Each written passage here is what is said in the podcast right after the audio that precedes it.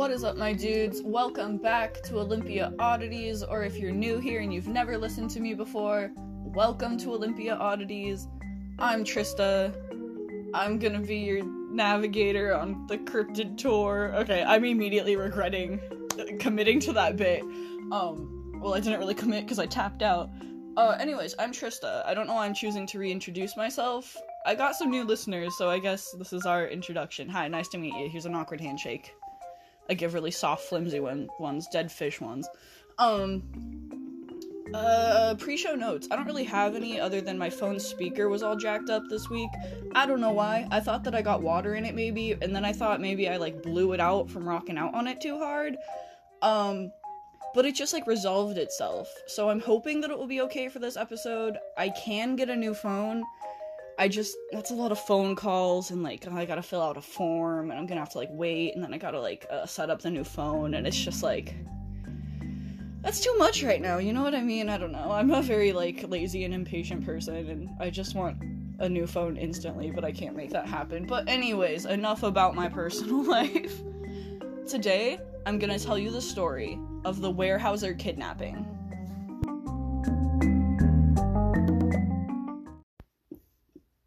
For those not in the know, Weyerhaeuser Company is one of the world's largest private owners of timberlands. They currently own or control about 12.4 million acres of timber in the United States and 14 million in Canada. So they own quite a bit of trees. Uh, they also manufacture wood products and are a real estate investment trust. They were founded in 1904 by Frederick Weyerhaeuser after he moved to the Pacific Northwest area after running a successful lumber company based near the Mississippi River. And now that we've got that kind of boring stuff out of the way, let's get into the good stuff.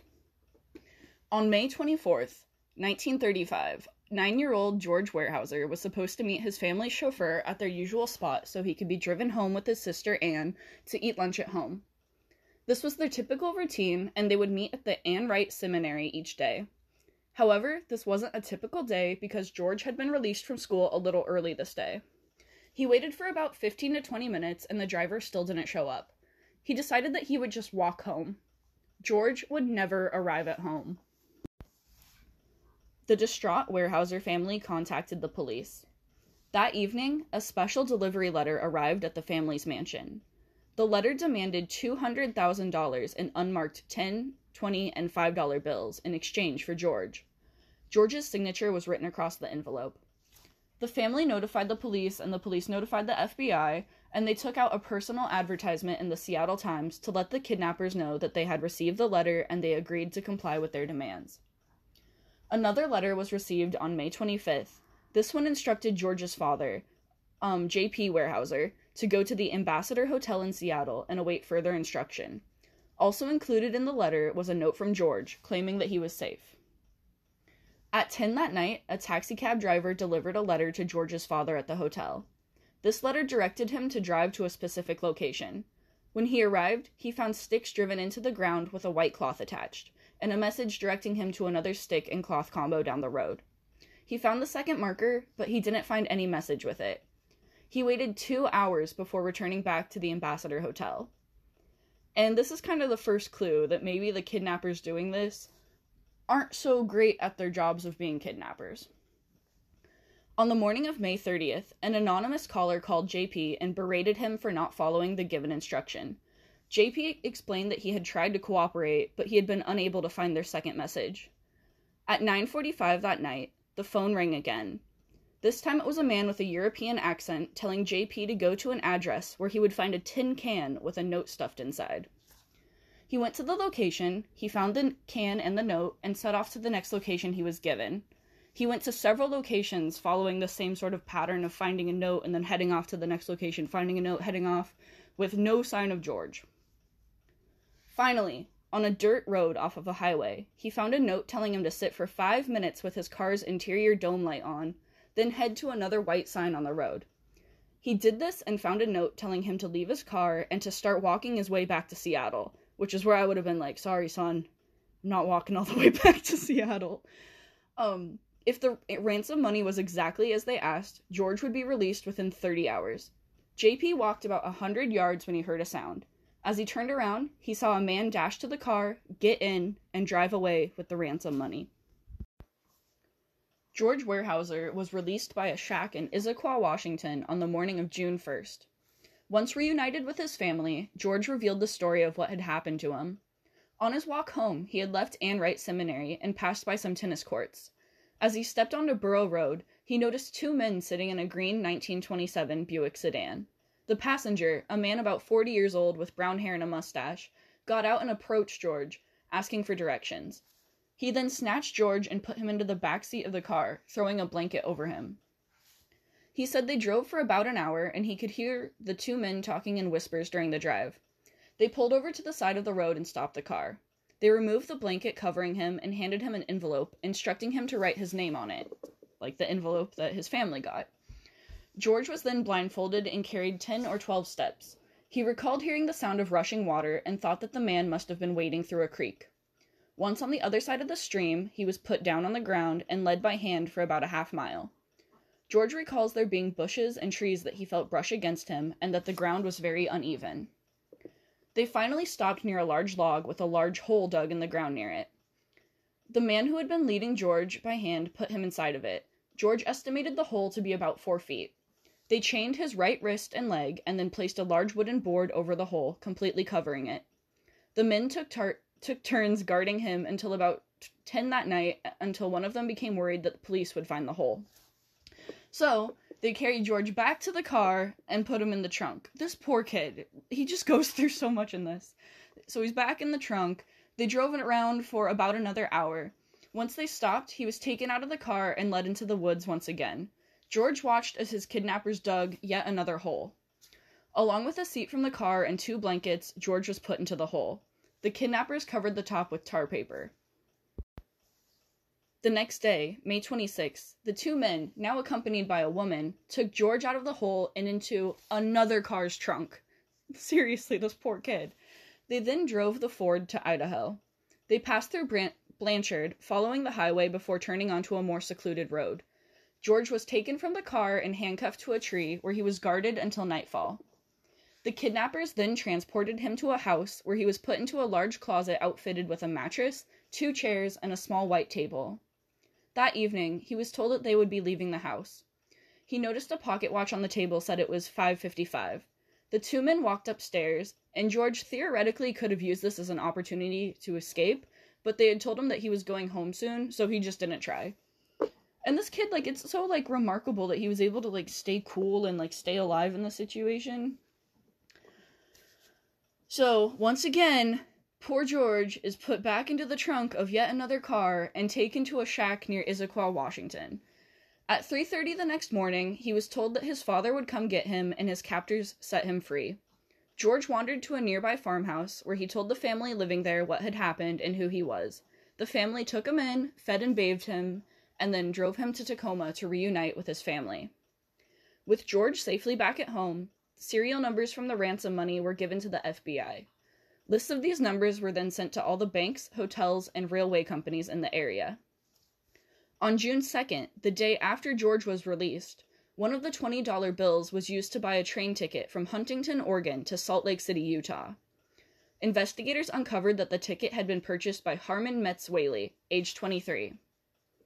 Shortly after this, more of the ransom bills started to be used in discount stores in the Salt Lake area. All the stores in this area were given their own list of the serial numbers for the ransom bills. On June 8th, a police detective stationed at a Wool- Woolworths store was notified by a cashier that a woman u- had used a bill matching one of the ransom bill serial numbers at their store. The detective took the woman to the FBI office in Salt Lake City. They discovered that her name was Margaret E. Waley, wife of Harmon Waley, in her wallet, another bill matching the serial numbers was found. She told a number of conflicting stories, but investigators were eventually able to obtain a correct home address from her. Later that day, Harmon Waley was arrested at his home. He initially denied having any connection with the kidnapping, but eventually began to confess.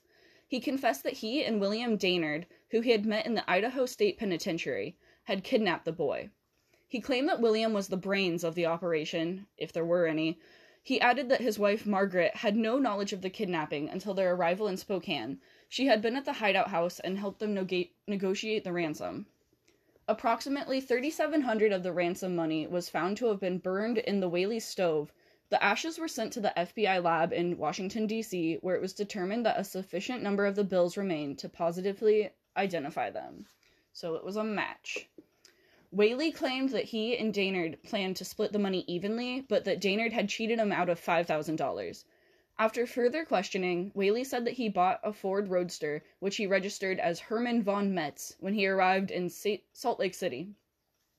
Under a clump of trees or bushes, he had buried $90,000, which special agents recovered on June 11th.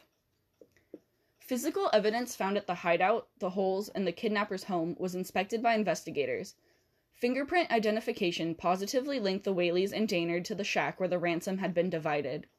Also, Harmon Waley's fingerprints appeared on the cans in which notes for Mr. Weyerhaeuser had been placed, and a fingerprint identified as Margaret's was found at the hideout. Agents learned that Waley was supposed to meet with Dainard at the home of Ma- uh, Margaret's parents, and they set off to the house. When they arrived, Margaret's grandfather confirmed that a man matching Dainard's description had shown up at the house asking for the Waleys. The grandfather had told them that they'd stopped by to pick up a suitcase, but they had been arrested in Salt Lake. He said that the man shouted, My God, did they get everything that they had? before getting in his car and driving off. So Dainard is a man truly about his money. He's got his my mind on my money, my money on my mind. I just butchered that so hard. Please don't judge me. Dainard took off to Butte, Montana, and investigators lost track of him for a while, fearing that he may have fled the country. On May 16th, they finally tracked him down. Employees of two different banks in the Los Angeles, California area reported that a man had come in and exchanged some altered bills. Surveillance began at the address that had been given in the bank information. On the morning of May 7th, special agents assigned to the FBI's field office were instructed to search that neighborhood. Two agents found a Ford bearing their license plate number in a parking lot enclosed by wire fence. Later, a man entered the car and attempted to start it. When it failed to start, he got out of the car and lifted the hood. Agents approached the man, who they identified as Dainard. He uh, was arrested without any resistance. At the time of his arrest, agents recovered $37,000 in ransom money and bills that Dainard admitted that he had received in exchange for ransom money. Special agents also recovered $14,000 in $100 bills that Dainard had buried in Utah. Dyes and other paraphernalia used to change serial numbers on currency were found in the garage of his Los Angeles, California home. On June 19, 1935, a federal grand jury in Tacoma, Washington returned an indictment charging William Dainard, Harmon Waley, and Margaret Waley with kidnapping and conspiracy to kidnap. Harmon Waley entered a plea of guilty on June 21, 1935, and was sentenced to serve concurrent prison terms of 45 years on a charge of kidnapping and two years on a charge of conspiring to kidnap. He was sent to prison at McNeil Island. And if that kind of sounds familiar, it's because it's one of the prisons that Charles Manson did time at, and probably a future episode topic for me. He was later transferred to Alcatraz. So that man had quite a list of prisons that he went to. On June 22nd, Margaret Waley pleaded gu- pleaded not guilty to both charges. She was brought to trial in the United States District Court um, in Tacoma on July 5th. Four days later, she was sentenced to serve two concurrent 20 year terms in the United States Detention Farm in Milan, Michigan. Dainard was transferred to Tacoma, where he entered a guilty plea. Um, he was sentenced to serve two concurrent 60 year prison terms for kidnapping and conspiring to kidnap, that same day, he was sent to the federal McNeil Island Penitentiary in Washington. He was transferred to Leavenworth Penitentiary in Kansas, where prison authorities determined him to be insane and he was moved to a hospital. And now, for an unbelievably happy ending. George grew up and became chairman of the board for the Weyerhaeuser Company. Waley wrote to George from prison several times apologizing for his actions. When he was released on June 3rd, 1963, at age 52, George Weyerhaeuser found a job for Waley at one of his organ plants. So the kid grew up, became big boss man, and gave his kidnapper a job. What? Like when I was researching this, I saw that and I was like, "Oh my god, I need to tell everyone about this." Um, so that's the story of the Weyerhaeuser kidnapping, a true crime story with a happy ending for once. Thanks for listening to another episode of Olympia Oddities. Until next time.